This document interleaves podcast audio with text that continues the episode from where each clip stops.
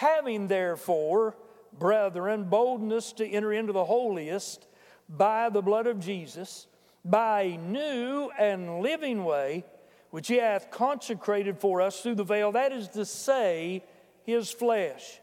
And having an high priest over the house of God, let us draw near with a true heart and full assurance of faith, having our hearts sprinkled from an evil conscience and our bodies washed with pure water. Let us hold fast the profession of our faith without wavering, for faithful is he that promised. And let us consider one another to provoke unto love and to good works, not forsaking the assembling of yourself together, as the manner of some is, but exhorting one another, and so much more as ye see the day approaching. You may be seated. Father, certainly thank you for the privilege of being in this place, being among your people. And Lord, being in your presence, we're always in your presence, whether it's in the house of the Lord or home or coming or going. But God, we're thankful that in a special way, Lord, in this place it's been built for you, dedicated uh, for you, and dedicated to service the Lord. God, we're glad that you meet with us here. Father, we pray that you'd stir our hearts, move us. Lord God, I, I pray through the power of the Word of God and help us, Father, to make the decisions we need to make individually today. If someone among us is lost, I beg of you to save them, backslidden, reclaimed, and those of us, Lord, that know you, Father, help us to go from strength to strength. Do whatever needs to be done in my heart and in my life as you do it in the hearts and lives of those others that are here. And we'll be sure to give you the praise, the honor, and glory for it all, for we ask it in that name that's above every name, the name of Jesus, your Son, our Savior, and all God's people said, Amen. I'm not going to reread any particular verse out of the passage that I've just read. We're going to do that as I share with you the message. But I do want you to think with me today about this thought as we make our way down quickly through this passage. I want you to think about a warning worth noting. A warning worth noting. This book of Hebrews is a phenomenal book. I mean, it's written to the Hebrews. It is a dispensational book, I believe. It is for us as the church, as redeemed, blood washed, uh, spirit filled people on the way to heaven. It is applicable to us in many, many ways. But when we begin to study the Word of God, rightly divide the Word of God, teach the Word of God, preach the Word of God, we must remember that it is written to the Hebrew. The Hebrew is in mind. In fact, as you begin to look at this whole book, you'll come to understand in many ways that it is a comparison uh, between things like angels and Aaron and the Levitical priesthood and the law and the sacrifices and the blood that was shed, even a priest by the name of Melchizedek, and compare that with Jesus Christ, who is God's only begotten Son, who came into this world uh, to seek and to save that which is lost. So, in this passage, we're going to look at some things that Paul set forth as a warning to believers. This book is written to me and you. I believe it was written to converted Jews of that day who were living uh, not long after Jesus had ascended back to heaven.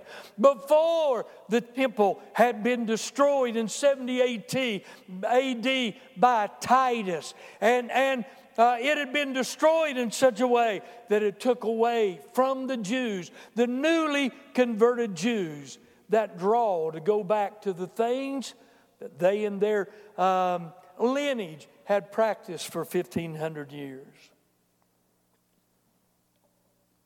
In this book, Paul set forth a, a, series, a number of warnings, something between seven and eight. But again, I want to talk to you about a, a warning worth noting.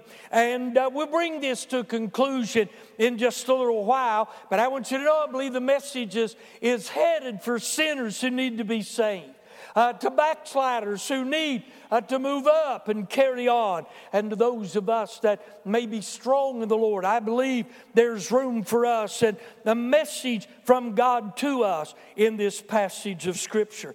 If you look at verses 19 and 20 again, and 21, listen to what it said.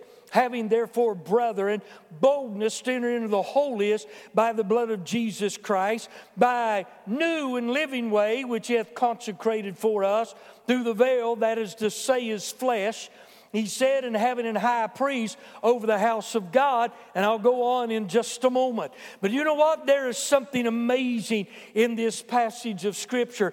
It is an amazing truth. And if you remember over chapter 4 of this same book, Paul said, Let us therefore come boldly into the throne of grace that we may obtain mercy, find grace to help in the time of need. Now, listen, friend, when we begin to look at this passage, and I'm about to get happy right now, we find that we don't just come to the throne of grace. But you know what we do? By the life, the death, the burial, the resurrection of Jesus Christ, the life that he lived, the death that he died, the sacrifice that he made, the blood that he shed. Listen, folks, we you and I, as believers, can go in to the very presence of Almighty God. I listen into the throne room, into the holiest of holies, hey, into that place that was cut off uh, from man when Adam and Eve sinned in the beginning. Now, today, you and I can go there personally, individually, often, as often as we want, because of the blood that Jesus shed, the death that He died, and the life that He now lives. And I say, Glory, hallelujah. Amen. Isn't that amazing? Now, you know what? Jesus did something for us that no other high priest could do.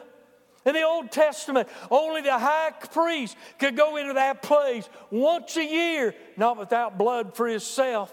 But you and I today, thank God, we can go there uh, boldly. Hey, listen, no high priest ever took any man with him. But I'll tell you what Jesus did uh, when the veil of the temple was rent in twain, uh, when he had cried on the cross, uh, Tetelestai, it is finished. When he cried with a loud voice, gave up his ghost, the veil of the temple was rent in twain from top to bottom. God said, Whosoever will, let him come. Hey, you know what we ought to purpose to do this year in 2024? Do whatever it takes on our part to get there and to stay there as long as we can. Now, the rest of this message is about really how to get there. I'm telling you, it's spiritual, but it's so practical that it is that it is not uh, uh, uh, believable in some degree. But oh, I'll tell you, it's plain. It's so plain that even I can understand it. So look, if you will, with me at verse 24. There are four things we're going to look at very briefly that'll bring us to that point. And I like this. I like this. Y'all do know that there are hindrances, do you not, to drawing near. When the Old Testament was, uh, was written and when God had brought the children of Israel out of Egypt, when He gave Moses the, uh, the uh, instructions on how to build the tabernacle in the wilderness and how that the nation of Israel could worship Him and approach Him and glorify Him, you know what He did? He set up a tent in the desert. Uh, he put a, a fence around it, put one door in that fence on the east end. And to get in that, you had to go through the door.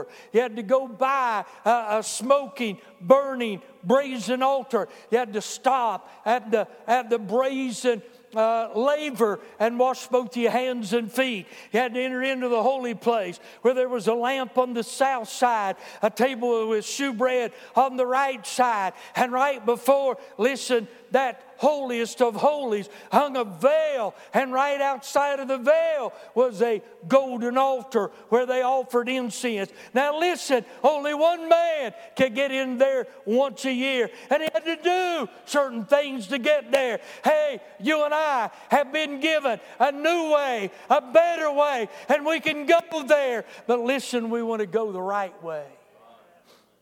And be sure to get what we go there for once we get there. So, listen to what he says let us draw near.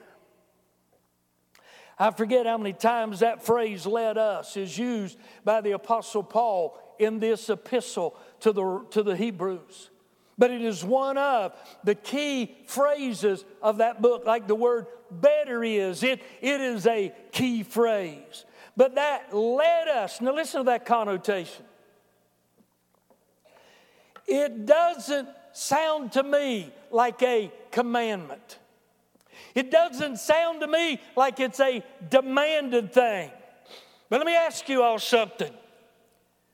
If you want to get closer to the Lord you've ever been in 2024, say amen. Well, these are the things that you've got to choose to do. It is led us, it is available to us, but we've got to make the decision to get there. Y'all know what? You'll never get anything done as long as you think about it. It's easy to think. It's easy to plan, but you know what we got to do? We got to put those plans into action. So he said, Listen, let us draw near with a true heart and full assurance of faith. Now, can I tell you something? And please, everyone, hear this. Maybe one of the most important things that I say today this invitation is not just for the bold and the beautiful, but it is for the weakest saint that there is. He opens the door and said, Whosoever will, let him come. Let us draw nigh. Let me give you a quick uh, contrast to this. Back over the book of Exodus. Not long after the children of Israel come out of, of, the bondage of Egypt, 400 plus years of bondage, God brought them, uh, brought them across the Red Sea to the foot of Mount Sinai, where there He made a nation of slaves into uh, His people, His chosen. He gave them the law. You know all of that. And before God invited Moses up to the mount, He said, Moses, I want you to do, I want you to set a boundary around that mount. He said, You warn the people. Anybody or any beast that touches that mount that's not been invited, they're going to die.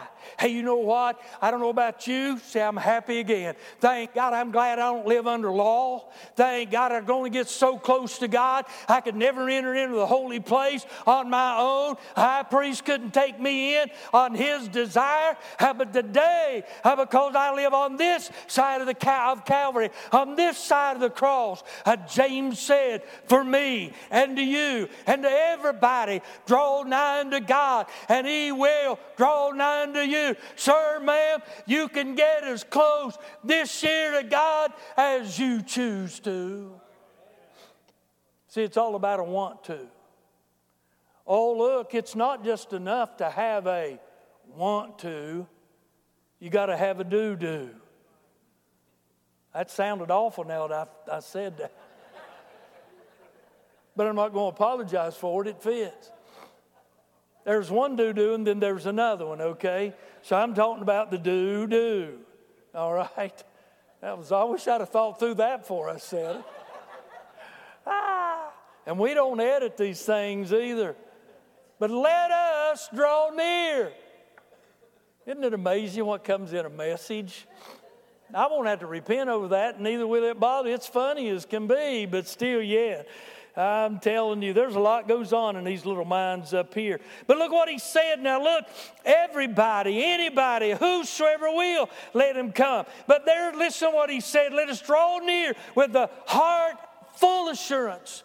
Can I tell you there's a lot of things that, that causes us to keep away? One of them is every time we start getting close, God's light will reveal something in us that we don't like and then we want to run away. You know what we need to do? We need to embrace the light. We need to be drawn into the light, not turn and run from it. We have assurance because we have our faith in Christ Jesus. We have a perfect salvation. We are not perfect, but we are to strive to be. Say amen right there. He said, But let us draw near. Now, what keeps us?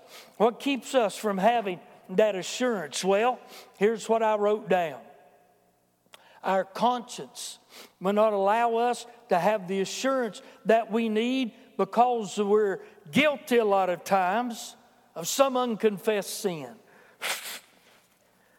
Y'all didn't enjoy hearing that one, did you? Sin is rampant in this day. And let's face it, not only do the unsaved have a problem with it, but so do the believers. I was so proud of you, Barry, when you said, While I'm here, I need to rededicate myself. I've not heard that out of a believer, and I don't know when. When I first started preaching, when I had to report to the ministerial association that I belong to, I don't belong to anyone now, I belong to the Lord, and that's it. He's got my report. I don't have to report it to him. You know what we did? We had places for rededications and salvations. Maybe the reason we don't rededicate because we're not dedicated. Hello? I'm still preaching. In fact, I'm preaching pretty good right now. Hey, folks, listen, I know enough about myself, and you and I are so much alike uh, that, that it's not funny. I know what keeps me away. I, you, you, ever, you, you ever have, you, are you ever guilty of something against somebody, and when you see them out in, in, in Walmart or on the street, you try to avoid them like the plague? Oh, now don't y'all get too holy on me. I'll start preaching. If that don't work, I'll pull my gun on you. How about that?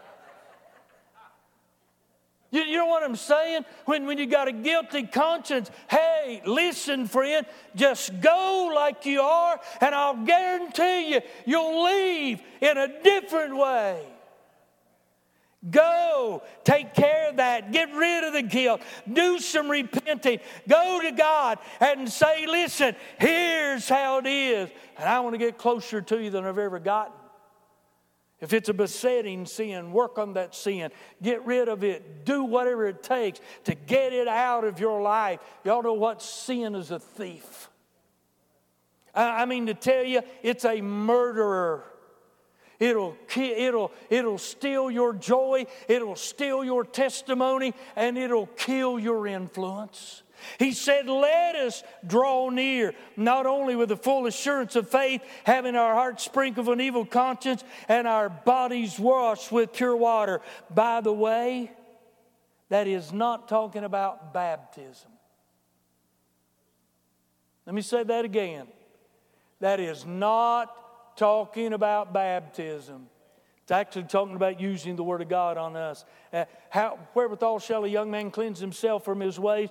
By taking heed thereunto according to thy word. Sanctify them through thy truth. Uh, thy, thy word is truth. By the washing of pure water, by the word of God. Listen, friend, I want to tell you why uh, maybe we uh, we don't draw near to God as we ought, it's simply because we haven't taken advantage of it. Hey, look, friend, we've not wanted to get any closer than what we have gotten. But you know what we can do? We can take advantage of the Word of God, which, if we live it after we read it and believe it, I'm telling you take care of all of our problems that keep us out of that holy place. Now, it's kind of a paradoxical thing. I want to highlight this again. It sounds exciting to get near to God, but when you get near Him, it's demanding. Everybody with me? It'll demand something of you. And see, that a lot of times is what we get caught up on. But I'll tell you what, it'll give you way more than what it demands. Let me just stop right here and say, although He reflects what we really are when we get in His light, Listen, friend, it's worth taking care of it to go on. But it goes on, I got to hurry. He said in verse 22 or 3, not only in 22, let us draw near, but 23, let us hold fast the profession of our faith without wavering, for he is faithful that promised. Let us hold fast the profession of our faith. You know what he's really talking about? He's talking about don't waver or bend in your walk or your relationship with the Lord. Now, listen, we are living in what I believe to be the most dangerous time I've ever seen in all my years in the ministry, and all my few short years on planet Earth. We're living, I believe, in the last days. If you agree, say amen. And I've told you one of the signs, one of the great marks of the last day is deception. There'll be uh, deceivers that are deceiving in themselves, deceived in the last days. The Spirit speaketh expressly that in the last days there shall come uh, seducing spirits. Uh, we're not to be tossed about with every wind of doctrine and sleight, uh, of, of cunning craftiness of men. But we need to hold, we need to hold fast to our profession of faith. Everybody in here saved, say amen. amen. Everybody in here saved, say amen like you mean it. Amen. I'm going to tell you what, listen, if you're not careful, if you're not an adherent to the Word of God, and if you're not faithful in the next point that, or the second point after this that I'm going to give you, and I'm going to give it to you quickly, friend. Listen, you could start to you could start to weave and bob. Let me say it that way. You could start to bend. You know the Bible says I can't remember where it's at right off. It's either in Matthew or Luke, maybe in Mark, where Jesus is talking about the last days. And it, he talks about in the latter part of the verse, can't get it all together. He says that even it's possible to deceive even the very elect. Folks, listen. I can't say it enough. We've got to be men and women of the book. We need to get in this book until this book gets in us. I'm telling you, the internet's not the best place to go.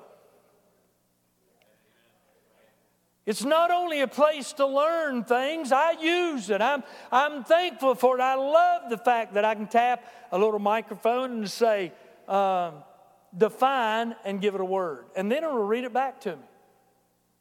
I, I love that. I, I love little simple things like that. But I'm going to tell you what, I think there's a lot more lies on the internet than there is truth. And you can see about anything you want on the internet. You can see, quote, unquote, churches and pastors doing the strangest things in the name of Christ. We're living in an age when experience and feelings are more important than the Word of God. Look, I want you to feel good when you come here. I want you to feel welcome. I want you to feel fed when you leave.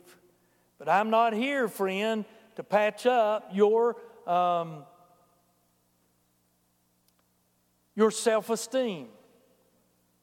I, am not here to give you a motivational uh, talk to make you leave here feeling like that you can conquer the world.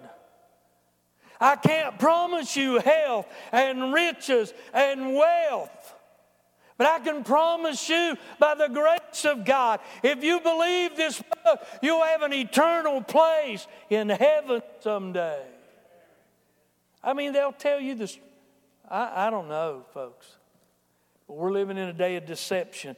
And I know I get, I get off track sometimes. Let me get back on it. He said, Let us hold fast the profession of faith without wavering, for faithful is he that is promised. Not wavering. We need to place, listen, friend, we, we, we, we need to stay in the Bible and we need to get the Bible in us. And let me, let me, let me say this and go on. Y'all, anybody remember the song besides me? I'm pressing on the upward way, new heights I'm gaining every day. That's what we need to do. Turn quickly, and then we'll get to the, uh, the last point, and we'll get done with the message. Chapter 3 of the book of Philippians. I'm going to read verses 13 and 14. We're to hold fast. And I believe we're to do that all the way to the end. I know there are people in, in, in circles that have different thoughts and ideas about perseverance of the saints or preservation of the saints and all this kind of stuff. I do too. But here, let me tell you what I believe the Bible teaches here in the book of Hebrews that if you are saved, you will persevere unto the end. I can give you three verses really quick Hebrews 3, 3 6, 3 14, and 4 14. The word if there means censor in light of the fact that you'll find in those verses. Hebrew 3 6, 3 14, 4 14. Are you there? Philippians 3. Listen to what he said in verse 13 and 14. He said, Brother, I count not myself to have apprehended. But this one thing I do, forgetting those things which are behind and reaching forth unto those things which are before. Here it is. I press towards the mark of the prize of the high calling, uh, uh, of the high calling of God in Christ Jesus. I want to press on this year. I want to press on. I want to press through. I want to press up by the grace of God. It's not going to get any easier to hold to what we believe. You all understand that, don't you? We're old fashioned, we're out of touch. And in fact, in certain circles, we're the problem. Y'all do know that. They want to get rid of us and they'll be happy. They'll be happy when we are gone. Number, number three, look at this. He goes on to say, not only we're to draw near, not only we're to hold fast, but let us consider one another to provoke one another unto good works. Boy, I love this. Think about what this is saying. It's saying simply this we're not alone in the journey. If you're glad about that, say amen. Do you all know when God foresaw and planned and purchased and planted the church, He knew what we'd need. The church, the Greek word for the church is ecclesia. Ek means out or away from. A church is a and a called out assembly. We're called out of the world to assemble together at a stated place, at a stated time, for a stated purpose. And it gives us those purposes in the book of Acts, chapter 4 or 2, verse 41, I believe it is. We are to gather together. Now, I know we can't be together all the time, and we are all the time joined together through the Spirit of God that uh, indwells all of us. But if y'all agree with this, say amen. Isn't it something special when we gather here on Sunday morning, Sunday night, Wednesday night, Tuesday night, um, Monday night for evergreens, Monday night for the board, uh, when we get together for men's prayer, for women's prayer, when we get together for revival, special, isn't it good? Isn't it strengthening? Isn't it encouraging to you as a believer? Boy, it is to me. And can I tell you what? I need it. Now, listen to what I'm going to say. You can go to heaven without going to church. When people like my mother and maybe your mother got to the point she couldn't come to church, God takes all that into consideration. And I, am getting ahead of myself. But when we can come and we choose not to come, shame on us. Shame on us. I, will close with that in just a minute. But look, he said we are to provoke one another. We're not alone to provoke in love. I, I never forget when I first come across this, and I thought, man, the way I knew I could provoke somebody before reading this was in a negative way. Provoke. I even provoke people that way now that I'm preaching, and I don't even try. I, I mean, I, I get people upset, and I'm not even trying to upset them. Believe me. Look, we're to provoke. We're to provoke others, friend, to draw close to the Lord. We're, you, you know what it ought to do? We, we, when we get here, we ought to get excited and to get around somebody else and they get excited because we got excited. Now, there's a big trial that's been going on about a certain president inciting a insurrection. So we all ought to know what incite means. It is to provoke. We ought to provoke each other. And when we get here, we ought to provoke each other. We, we, hey, we ought to look at each other and say, Hey, have you read this? Or let me tell you about a blessing. Let me tell you about a prayer God's answered. And let me tell you, I love you. Good to see you. Man, I'm glad you're here tonight. You understand what I'm saying? We ought to do all of those things when we get here. And can I tell you, I believe we do a pretty good job out here at Roxaland. I believe we do. If I didn't, you know, I'd, you know, I'd tell you. But we, we ought to do that. And Paul is specific about some things, I believe. We ought to provoke one another in love. Love. Isn't that a great word? Isn't that a great uh, thing to be and, and to be able uh, to do? We ought to, we, we ought to provoke people to fall in love with the Word of God, the will of God, the way of God, the work of God, uh, the people of God. We, hey, if we're saved, we will love the brethren. That's one, that's one uh, of the testimonies, actually, the Word of God says that you're saved, and not only of love, but here's where the rubber meets the road to good works. Oh, it's one thing to say I love you, but it's another thing to prove that I love you. We're to provoke one another in love and to good works. Now, these good works don't save us. They do not save us. They will not even keep us safe, but they do testify to the fact that we are saved. I told Steve when he read out of the book of James this morning, I said, Man, that is a great introduction to my message. And it was, and it is. This is what he said in the book of Matthew, chapter 5, verse 16. Let our light so shine before men that they may see our good works and glorify our Father which is in heaven. You see, the good works we do are not about us, it's about the glory of God and about the fact God's working in us and through us and out of us. And finally, that's one of the great words when a preacher preaches to a congregation. He goes on to say, now I believe he's continuing the thought in verse 24, so I'm going to add a couple of words. Let us not only consider one another, but let us not forsake the assembling of ourselves together as the manner of some is, and so much the more as ye see the day approaching. May, may I beg of you, may I provoke you, may I encourage you. If you don't come to Sunday school, if you don't come to Sunday night, if you don't come to Wednesday night, please come. Hey, can I tell you what? It'll help us we love to hear what the number is on Sunday or Wednesday or Sunday night, don't we? You'd be a fool not to.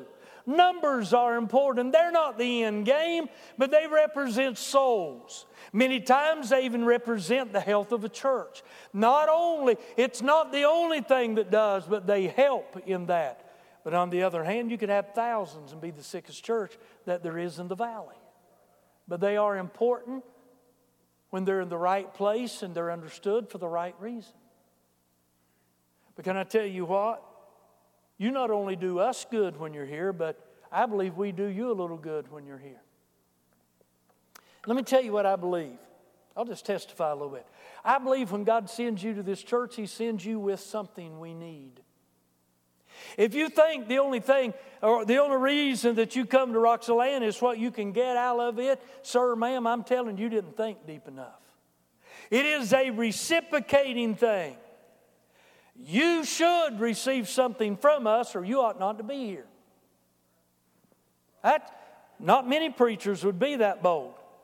But we ought to receive something from you. I can take you to the scripture and prove that. But I'll tell you, friend, it's important for you to be in the house of God. I, I encourage you to attend. I believe it'll, it'll, it'll bless you in ways that maybe you've forgotten. And listen to what he goes on to say. And, and let me be honest with you. I'm going to say this. I'm not, here's one of those times I may provoke somebody without intending to. I'm, I'm going to be honest with you. This exhortation sometimes amazes me. It's so simple. Isn't, isn't it simple? Everybody can understand this. Say amen. Not forsaking the assembling of yourselves together. That doesn't need exhortation. That doesn't need commentary. It just says, if you're saved, come to church. Now, if you're looking on and you can be here and you're not, shame on you. God's going to judge you. I'm trying to help you. I'm not angry at you. I'd love for you to be here, but you're not. That's up to you, but I'm here to help you. And in judgment, it'll be better for you to be here than there. I'm glad you're looking, though. I mean, that's pretty good. That's about as honest as I can be. But it amazes me. Some people think like it seems like, well, that, that's not for me. That fits somebody else, but not not for me. Well, listen to what he goes on to say, and I'm done. He said, So much the more as you see the day of appro- approaching. How am I to take that? If the Word of God simply says we ought to come to church and we ought to do that, the more we understand that Jesus must be soon to return and people don't come, how am I to interpret that?